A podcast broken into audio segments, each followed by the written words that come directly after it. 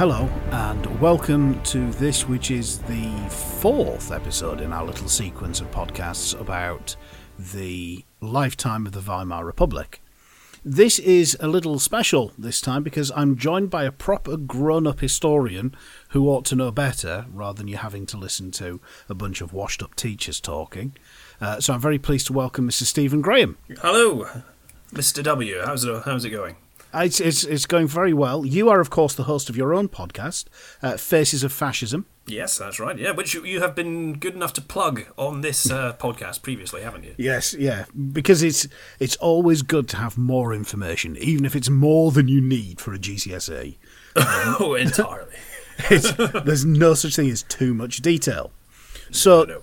today, what we're going to do is you're going to have a little chat with us about uh, the Nazi Party and where it comes from, where it goes. But can we just kick off right at the beginning? What would you say fascism is? I mean, what is it? Well, I mean, this is the th- the thing that I've been trying to pin down in all of my work because um, there really is no such thing as fascism. But it it has no it has no set text. It does. It's not like communism that no one sat down and wrote a volume that said these are the beliefs. It wasn't until I think Mussolini had been in power for about ten or fifteen years before um, an Italian philosopher sat down and wrote an encyclopedia entry on what fascism actually was. And even then, it was still pretty nebulous. Um, I, I mean, it grew. Aside from the personality of Mussolini himself, Yeah. there's very little that you can say actually is fascism. And even its original program, uh, which was essentially a socialist program, but because they'd all been thrown out of the Socialist Party, uh, none of these none of the items in their program really became what we would think of as fascism. For example, uh, in their first manifesto, they wanted to bring in universal voting rights for everyone over the age of 18, including Yeah. women. Um, they wanted to bring in proportional representation, uh, do away with the monarchy and hereditary titles, uh, war um, attacks on war profits, uh, do away with church property, and uh, it was you know a very you know hardcore left wing uh, manifesto, but with this um, and with this nationalism tagged on, which had developed through throughout the course of the First World War. But then that was only done it was uh, rather cynically by Mussolini as a way of remaining relevant. Yeah. He just wanted to, he wanted to latch on to all those soldiers who'd come back from the war and found the country ungrateful. There were, were no jobs for them, so he was just sort of harnessing them uh, with that.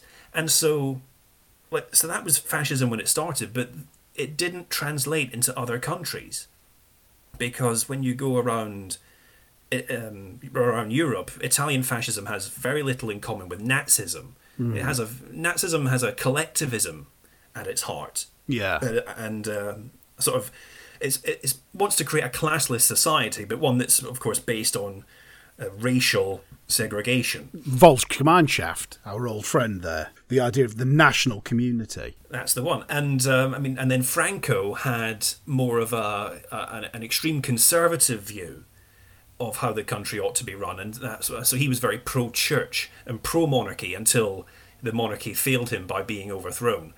Whereas, of course, you know Mussolini extremely anti-church. Hitler never had any time for religion as a child or as an adult. And then if you go around even on a smaller level, I mean, fascism didn't particularly take off in Scotland, but if you were to um, go to the west coast of Scotland in Glasgow, the small number of fascists you had there, they were extremely anti-Catholic, whereas here in Edinburgh, they were very pro-Catholic. So it really just boils down to where you are in the country and what the overarching prejudices are of the Okay. individual, and that and so to that extent, I would say everyone is kind of his own fascist in a way, but um, yeah, you, it's If- just if- something that you cannot pin down.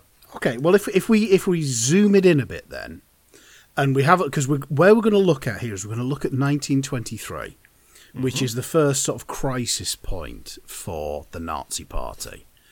So, we've got the Nazi Party, the National Socialist Party, and it's interesting based on what you said that there is that mixture of nationalism and socialism baked in there as part of the advertising, if you like. Um, so what what would what what would you say are the main things that we can look at with the Nazi Party and say this is what they're at, this is what they stand for? Well, that's the the fascinating thing about them is that the the National Socialist Party has nothing about it other mm. than the person of Hitler yeah. that marks it out as different. It, it grew out of so many other parties. I mean, Anton Drexler, he uh, he was originally a member of a party called the uh, Free Workers Committee for Good Peace, which had itself uh, split away from a party called the Free Committee for a German Workers' Peace. And then there's all these other societies like the Thule Society, which used the swastika as its emblem, and Rudolf Hess was a member of, and the, uh, the, the German National Protection and Defiance Federation. All these groups emerged after the war with the same agenda of being anti liberal, anti Bolshevik, anti Semite, mm. and pro worker.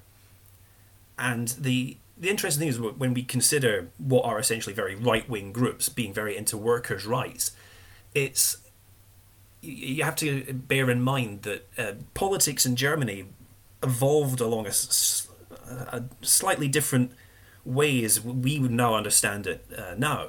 That, uh, for example, a lot of socialists and left wing uh, politicians in Germany were very, at the same time, nationalist and anti Semitic. They, they believed in rights for the worker, but not for the outsider. And the conservative establishment of Germany had, ever since Bismarck, always accepted that the state had to provide workers' insurance against accident and sickness, and uh, also provide, uh, you know, just general rights for the worker because the worker were an intrinsic part of the successful nation state. Yeah. So yeah, so it's the left and right are a lot more mixed than uh, we would understand it now. But I mean, I always think left and right are outdated um, terms anyway. It's a, it's an overhang yeah. from the French Revolution that doesn't bear any resemblance now. Yeah. Uh, okay. The, so, oh. oh. sorry. No. So mm-hmm. the the Nazi Party is set up uh, out of the other parties just after the First World War by Drexler. He's mm-hmm. he's the first member. Uh, Hitler comes in put there to spy on them as part of the program of domestic intelligence being done by the army after the war. Mm-hmm. And then he very quickly becomes, as you say, the defining thing. The thing that makes this party stand out against all the others is him. Uh, what is it about him that makes him so useful? Well, um, before Hitler was sent as a spy to uh, go and have a look at the German Workers' Party, as they were at that point called, he'd been um, employed by the army to go around bases uh, where you have to remember in Bavaria that a socialist regime had just been overthrown. And Hitler's job was to basically recondition the men in conservative thinking and nationalist thinking, and to teach them of the uh, the raw, the evils of Marxism and uh, the wrong types of of uh, capitalism, namely Jewish capitalism. And Captain Karl Mayr found Hitler, who was an extremely enthusiastic uh, instructor. He Hitler had discovered in doing this that he could speak and that he could encourage discussion amongst the men, and that they were very keen to, to join in and imbibe everything they'd learned. So Mayr discovered that Hitler was you know, quite a compelling talker, as well as being uh, you know very enthusiastic for the, the nationalist cause. So he, he went along to the German Workers' Party, which it had been beginning to attract more of a middle class um, audience as well mm. as hmm. the, which was something that that was another thing that was slightly coming out um, to differentiate it from the other parties. But I mean, Hitler was not impressed by the party at all. In fact, he described it as club life of the worst manner and sort. He thought that the, it was boring and unoriginal. Even the speech that was being uh, given at the meeting he went to, he'd heard before. Uh, because it was done by an economist who was one of his teachers when he was training to be this lecturer. Um, according to the legend, though, and this is the story as Hitler tells it, so it's probably not true. But the story goes that uh, after the speeches, there was a discussion held by a professor who spoke in favour of Bavarian separatism, and Hitler stood up and gave this great pan Germanic diatribe, which caused the academic to f- leave the venue with his tail between his legs, which extremely impressed uh, Drexler as well as others. And he said, Well, you know, we can use this guy. And so they gave him a copy of his pamphlet and the week later, Hitler came back and decided to join the party. Um, now, this is where it gets a bit more uh, curious again, is how you, you have to, depends who you listen to, because Hitler would later tell the story that he saw the party was very small and he could rise to prominence very quickly in it. But his captain says that he ordered Hitler to join the party, and in fact, mm. so- soldiers at that point were not allowed to be members of political parties. But Hitler remained in the army for that for well until um, until March 1920, and so he still received his soldier's wage and could therefore devote himself full time to the party. Mm-hmm. Now, what Mayr's reasons for doing this, we're not sure, but I mean, it would have been amazing foresight for him to th- imagine that this tiny party, of which Hitler was only the 55th member, um, his membership number was 555, to try and make it look like they had more people. Yeah. But for him to think that this was the vehicle through which the uh, the nationalist uprising was going to be uh, facilitated was an amazing piece of foresight on his part. Again, if it's true. But yeah, and this, Hit, this, Hitler's this, oh, speaking. Sorry. it was yeah, but it was Hitler's ability to speak, it which began to attract people. This rather eccentric, shabby-looking guy but he, with his extremely compelling way of talking. Political speakers in Germany uh, in the Weimar era were very robotic and stiff. They read from their notes, they didn't move very much. Um, it was like going to a lecture. Mm. Whereas Hitler, he learned his speeches by heart, so it made it look as though everything was off the cuff, but it was meticulous. Even and his every movement was meticulously planned yeah. in advance and they would take the, the listener on a journey from the awful situation we are in through to redemption. And it would be sort of uh, punctuated by the, the raised fist of anger and the, the pointing finger of accusation and uh, the, the, the, outstretched hands of imploration. He'd be uh, he could really sweep an audience along with him. Yeah, the, the um, a couple of things just to pick up on there. That um, the in terms of the the speeches and the preparation, Hitler was notoriously work shy, but he would spend hours honing these speeches. Mm. And in terms of the the performance as well, there's all those lovely photographs taken of him rehearsing so that he could look and see what shapes he was making and decide mm. which gestures he wanted to do. I just wanted to pick up on one thing you said there, which I think is very useful for us as a revision mm-hmm. thing, uh, which is about the inherent unreliability of a lot of the things that come out of the Nazi state as sources and interpretations later, because there's obviously a huge amount of myth making going on here. So all the things about Hitler, I saw this, I could see the future, all the rest of it, as opposed to what maybe happened. Likewise, the membership number is changed later to make it uh, somewhere in the low teens, I believe, as well. Yeah, so it's a it's a similar trick that all dictatorships do. Mm. I hmm. mean, um, Mussolini, um, who Hitler would very obviously take all of his cues from. Um, Mussolini claimed that there were fewer than 50 people at the first meeting of the fascist party.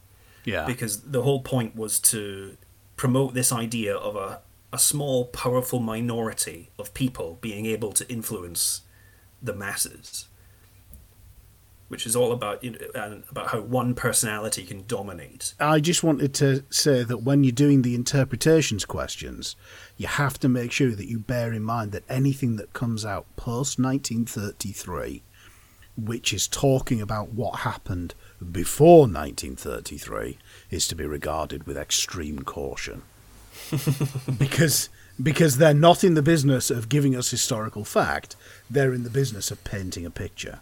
Mm, so absolutely. So we've got Hitler now in a position where he is drawing people into the party.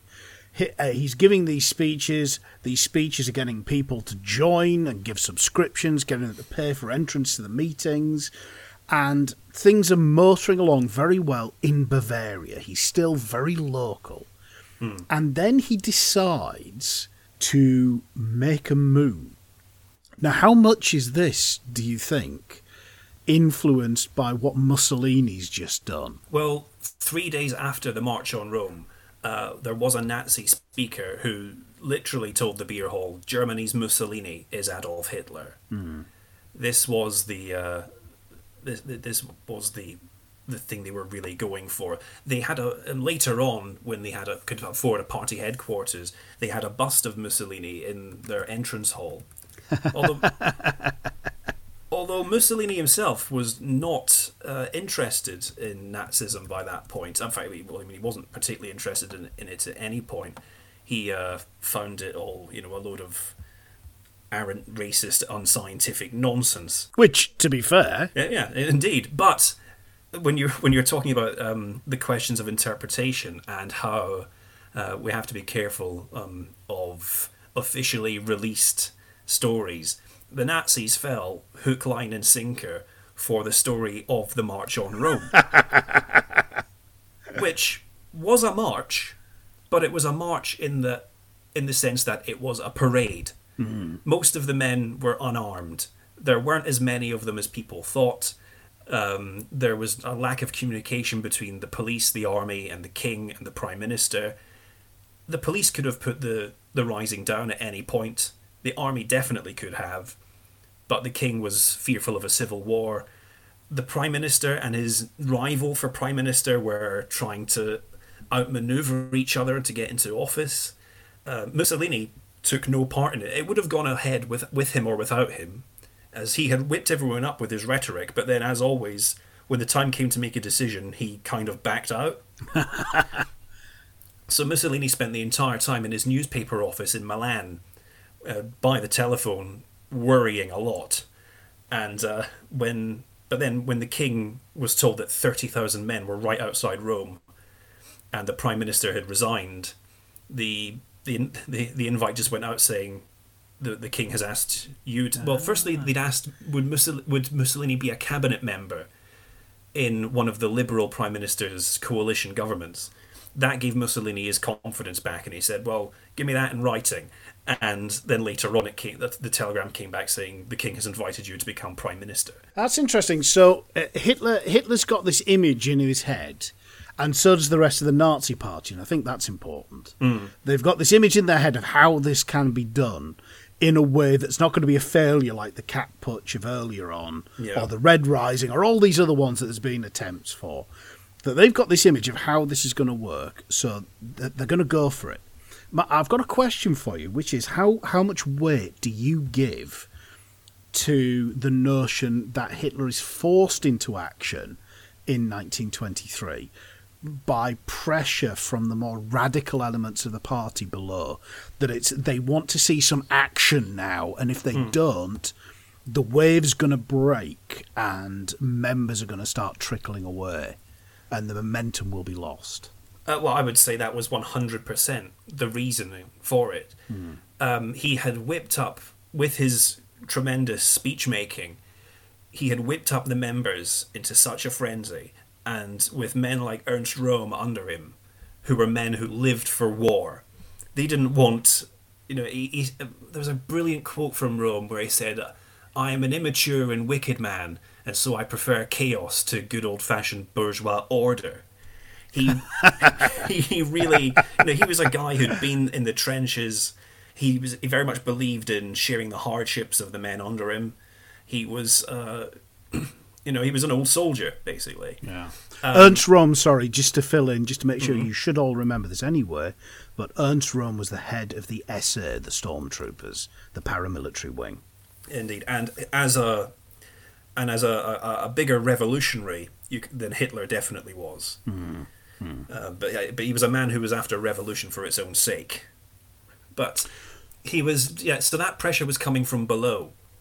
And then at the same time though there were all these other right-wing parties in in uh, Bavaria who were making their own plans about rising against Berlin, and Hitler didn't figure in them, and that's why he became extremely impatient. Uh, there and of course there was also the um, the figure of the the right wing nationalist figurehead, who was uh, General Erich Ludendorff, our boy, who Yeah. was uh, the great war hero. He was practically dictator of Germany for the second half of the First World War, but he didn't figure in the plans of these people either. He was a bit too hot for uh, this sort of the, the the legal revolution that these guys had it had in common. the actual attempted revolution then. So the plan is that they will march on the government buildings in Munich uh, and they will seize those. And then from there, they will copy what they believe to have been Mussolini's winning tactic Yes. and they will march on Berlin. And this starts as all good things do in the pub. yeah. But I get, I get the, the funny thing about it all is again though is that Hitler was because of his impatience and because he'd been pressurized so much, he'd been painted into this corner. He had to act on this specific night of the sixth of November. Yeah. Um, when they met to have a planning meeting, I mean, you have pretty much described the entire plan. There wasn't much beyond that. but he met with the Volkisch leaders. Ludendorff claimed he wasn't there, but Hitler had demanded to have this meeting with uh, von Kahr, who was the uh, sort of minister president of Bavaria and one of the right wing plotters, but because he, th- you know, I need in on your revolution, but Yeah. you know, but they were not planning one. Goring as well, who was there, he was trying to um, advise caution. He said, if we wait until the night of the 10th of November, we can use the element of surprise, arrest all of our enemies in their beds. It'll be extremely, uh, you know, easily done. But Hitler was adamant. And so, yeah, the plan was seize all lines of communication, occupy public buildings, arrest the union leaders, the government, uh, the Bavarian government, that is, the communists and socialists. We set up a provisional Reich government uh, with Hitler as head of government. Von Kahr would be the the provisional head of state, Ludendorff in charge of the army, and the uh, the head of the the army and the police in Bavaria would be ma- be made ministers. Now Hitler, he naturally having this one track mind that could never account for variables and could never conceive of anything going wrong. He figured that Kahr would agree to this with no resistance Yeah. and and so th- and that was the entire plan. The o- the other fault of the plan, of course, was that it was so shrouded in secrecy that even some of the top Nazis weren't made aware of it until the day. The SA weren't told until about the day before, and quite I, late. I have to say, with with what you're describing to me here, Stephen, I, I can't believe that anything's going to go wrong with this plan. With this level of detail and and focused approach to it, this has got to go perfectly. Surely. entirely. Um, the, and in fact, for for later on, I mean, it's an excellent example of how the Nazis Yeah. will come to run government. Yes, absolutely. Um, yeah. Um, compartmentalized, no discussion, no overall plan or vision, and no patience. Yeah, everything So- is chaos. Yeah, so the night arrives. Uh, Hitler goes into the meeting that Kahr's holding, fires his gun into the ceiling, and then presents this to Kahr, expecting, as you say, that Kahr will just agree with it. And Kahr, not being stupid, says yes. And then Hitler just lets him go. yeah, the um, there's some brilliant stories about what happened during uh, just even that opening point, because Kahr is making a speech around at eight thirty in the evening. There's three thousand people in this beer hall, the Bürgerbräukeller. It's a massive uh, place on, and it's, it's, it has two levels. Then suddenly, a heavy machine gun is rolled in to the back of the hall and trained on the room. So people are starting to think, hang on a minute. And then the next thing they know, Hitler is in the middle of the room, standing on a chair, having fired his gun, declaring that the revolution has started and the building's surrounded by 600 men. I'm sure there were not 600 men there. Almost five men. And he, he, he said that the, the Bavarian government had been deposed. And then, yeah, he takes Kahr and his Lossow and Seisser, they are the heads of the, the, the Reichswehr and the police. He promises that no harm will come to them, and he leaves Goring in charge of the room. And at this point, the, the crowd are. Because Hitler is still, even though he's a compelling thing, he's still seen as quite comical to a lot of people. Yeah. And a lot of the attendants at the meeting, they talked about feeling like they were sort of bit players in a sort of pantomime of a South American uprising. and Goring. You can imagine it. If you're so, you could imagine that you'd just be go, what? What? What is this guy doing? What's going on? I don't. Yeah.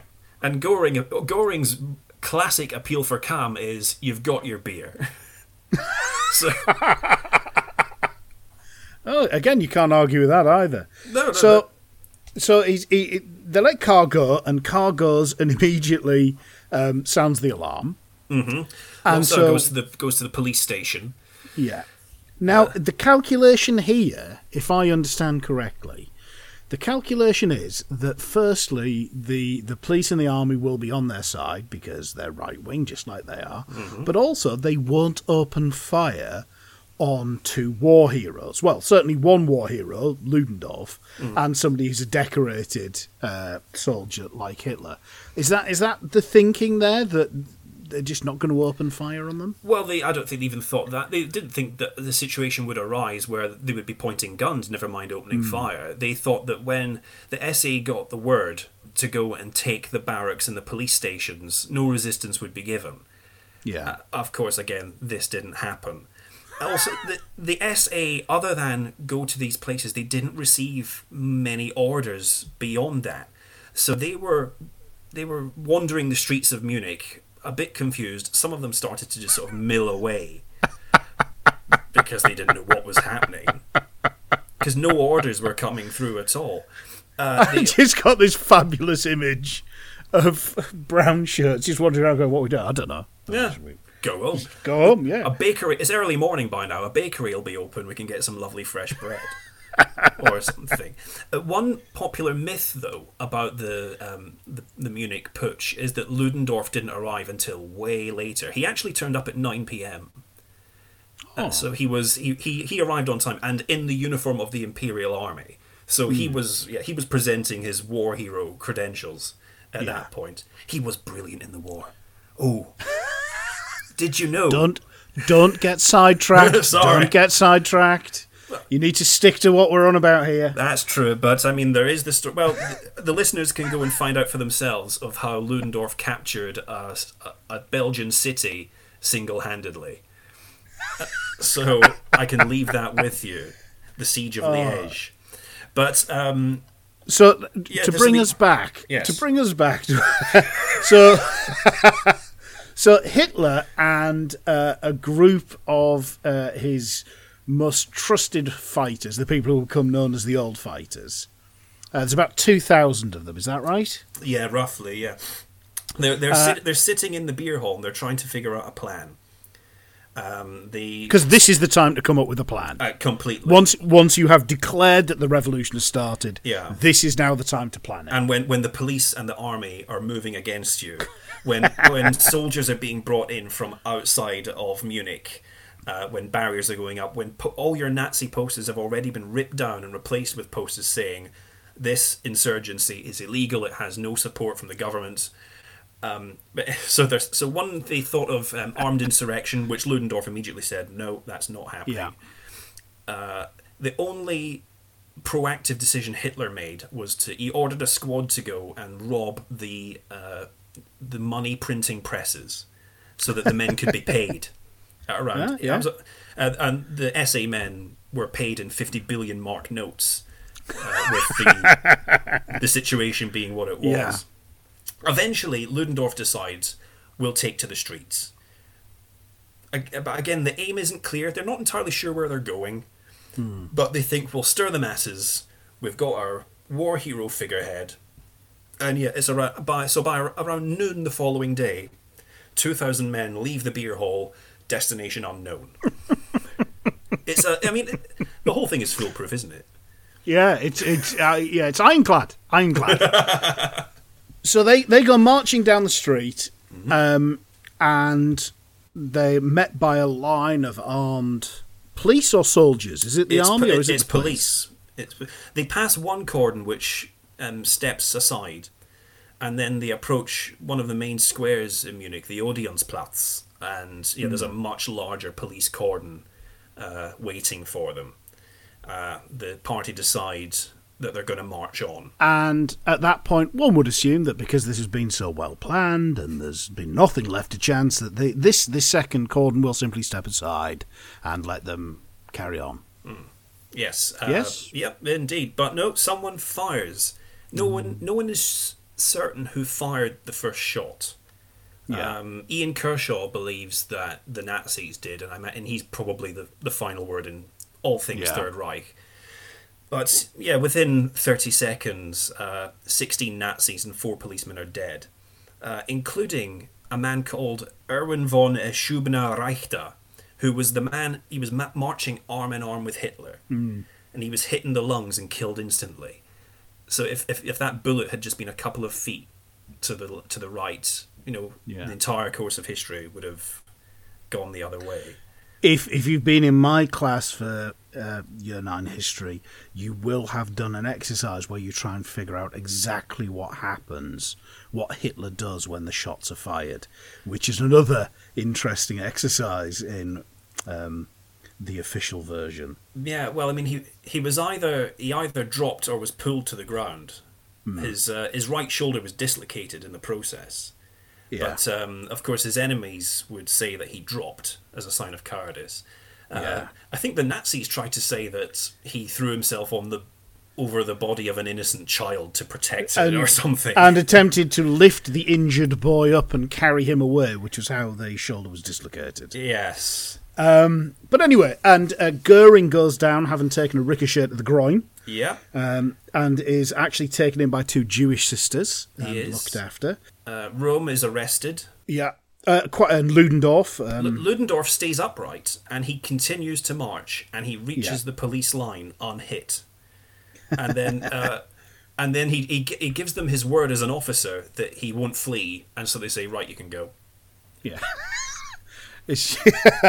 Uh, Hitler is captured three days later. Yes, uh, he, he's lying low at the home of a Nazi donor called Ernst Hanfstaengl, Yeah. uh, who uh, had also by this point fled the country uh, as he was also a marcher. So the the instructive thing I think for us uh, when we're thinking about this for exams is that the the Munich putsch, the beer hall putsch, is not very well planned. It's fair to say.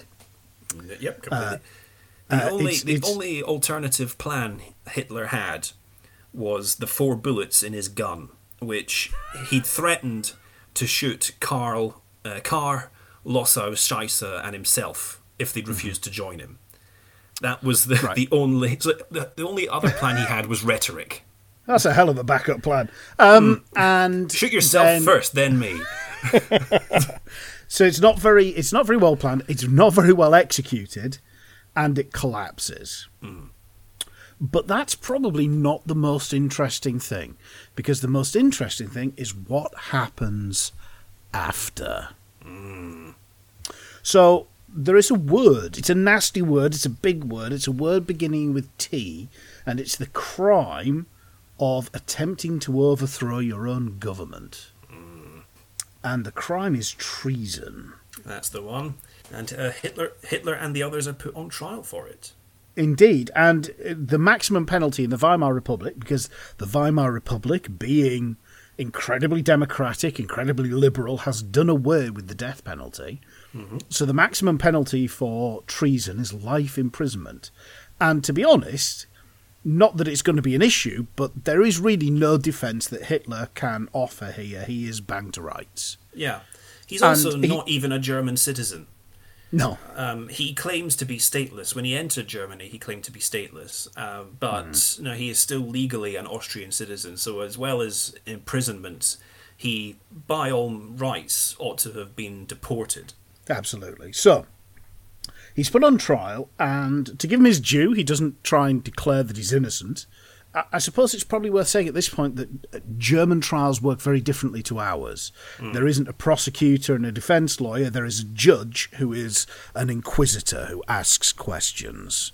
or a panel of judges in this yeah, case. I think this I think this trial had about five judges. Yeah. So, like do you want to talk to us a little bit about what's what's so important about this trial? What happens at this trial?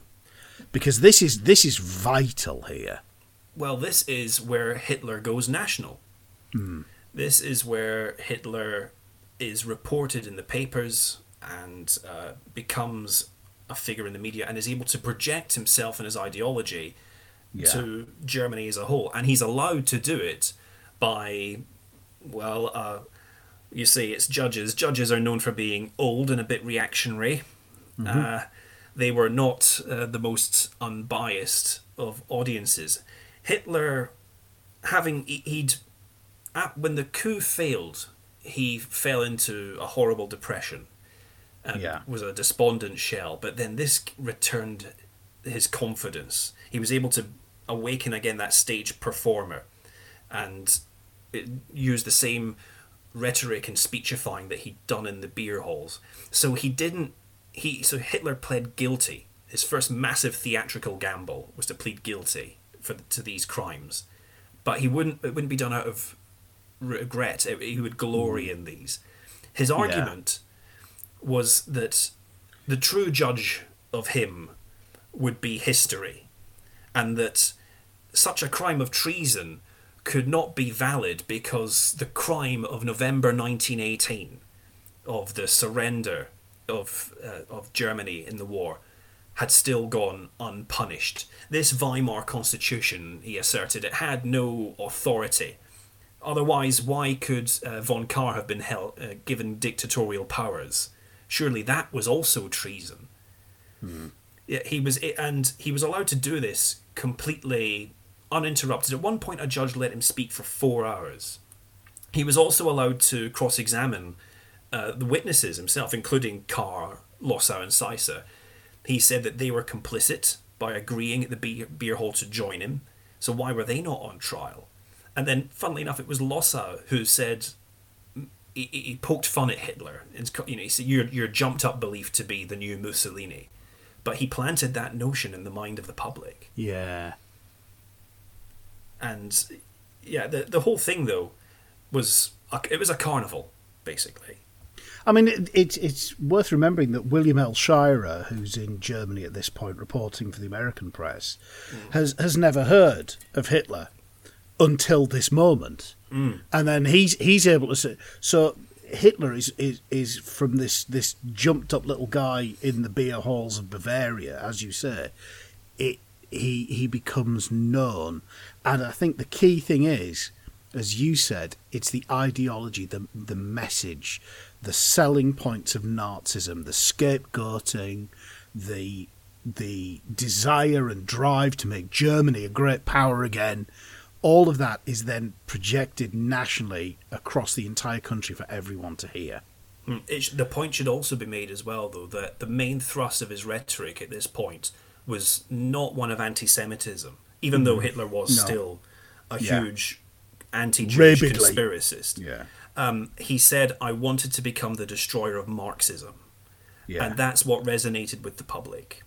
Nazi Yeah. anti-Semitism never had huge backing the way his No. anti-communism did.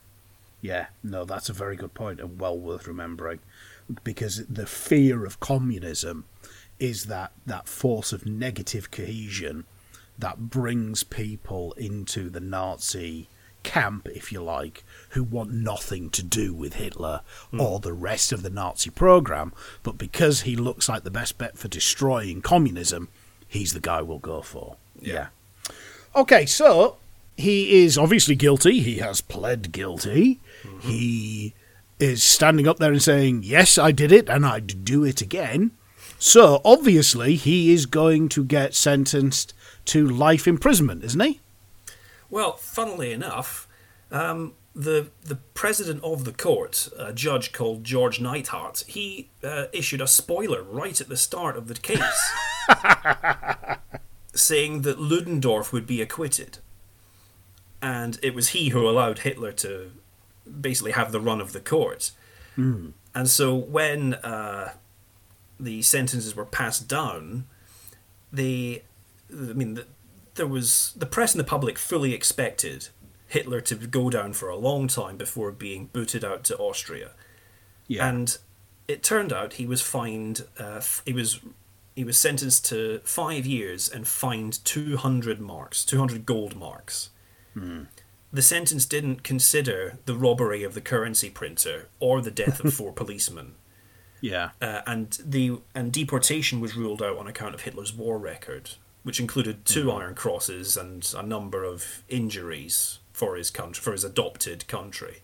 Yeah. Um, Röhm was given a suspended sentence; he was released immediately uh, from remand. Ludendorff uh, was insulted to discover that he was acquitted, and uh, Hess, who was the other sort of big name at the time, or who was actually there, he got eighteen months. Oh, in fact, Hess's involvement in the in the uh, the putsch is another really interesting one, because he was left with two hostages in the beer hall when everyone else marched out. He, he had he had two uh, government ministers who had been at the meeting and who had surrendered themselves when the list of arrests was read out. So Hess was left with these guys. When he heard that th- everything was going pear shaped, he commandeered a car and tried to drive out of the country with them. By the time, by, the, by the following evening, he had to. I mean, it, it was getting dark, so he decided to stop at a farmhouse to find lodgings and to write a, a letter to his parents. At which point, the two ministers got in the car and drove back to Munich. There's a film in that. How has nobody written that film yet? it's the ultimate buddy comedy, isn't it? Okay, so Hitler ends up in prison uh, in uh, Landsberg prison for uh, uh, apparently for five years, and he's basically banged up with Hess. Um, again, in another little buddy buddy movie sort Yeah. of way. Now, there's two things I want to pick up. First, obviously, spoiler: he does not serve the full five years. He's in very cushy conditions. The photographs of it, he's not in a uniform. He's lounging around in his lederhosen. Yep. He's got visitors coming in the whole time, eating a lot of pastries. In fact, he puts a fair bit of weight on. yeah, he must be the only prisoner in history to have ever gained weight while inside. and in fact, it, it was his weight gain which turned him to vegetarianism when he comes out. Ah, interesting. I didn't know that. Yes, he decided to go on a health kick. But uh, yeah, we talk. I mean, most prisoners at Landsberg were in a cell of up to five inmates. Hitler was given two cells on the corner of the first floor, so he had lovely countryside views. Um, it was furnished, as you said. He could wear his own clothes rather than p- prison uniform. Um, the uh, prisoners got to eat from the same menu as the guards, and they were also given a pint of beer or a half bottle of wine every day. And in It's very hot civilized. Indeed, in hot weather, you got an extra pint. Um, you could also get, on doctor's orders, you could have some schnapps. It was, you know, I mean, Hit, and Hitler himself was never a drinker, but you know, alcohol is good currency in on the inside. So, yeah, he, he he he was very comfortable, and of course, now he was a celebrity. People were volunteering to be imprisoned so they could be around him. Okay, so he's in prison. He's released after a ridiculously short time. However, there are, there are two real moments of importance. There are two important consequences of this. The first one is the book. Four and And the half years of struggle one- against lie, stupidity, and cowardice, to give it its working Yes. title. yes. Uh, uh, one one of the things I often say to my classes is, by all means, you can try and read Mein Kampf, but I wouldn't. No, I would Not never, because it's it. evil, but because it's terrible. It's I, I actually usually put what a page up on the whiteboard, and the students get all the way through it and then go, "Hang on, that's all one sentence." Yes, it hmm. is, because he stands there and he dictates the book to Hess, and Hess just types up what he's saying.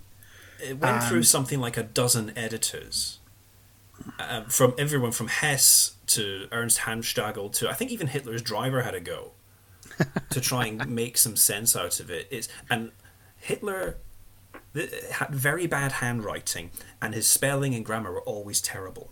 Um, That is something that went through him his entire life.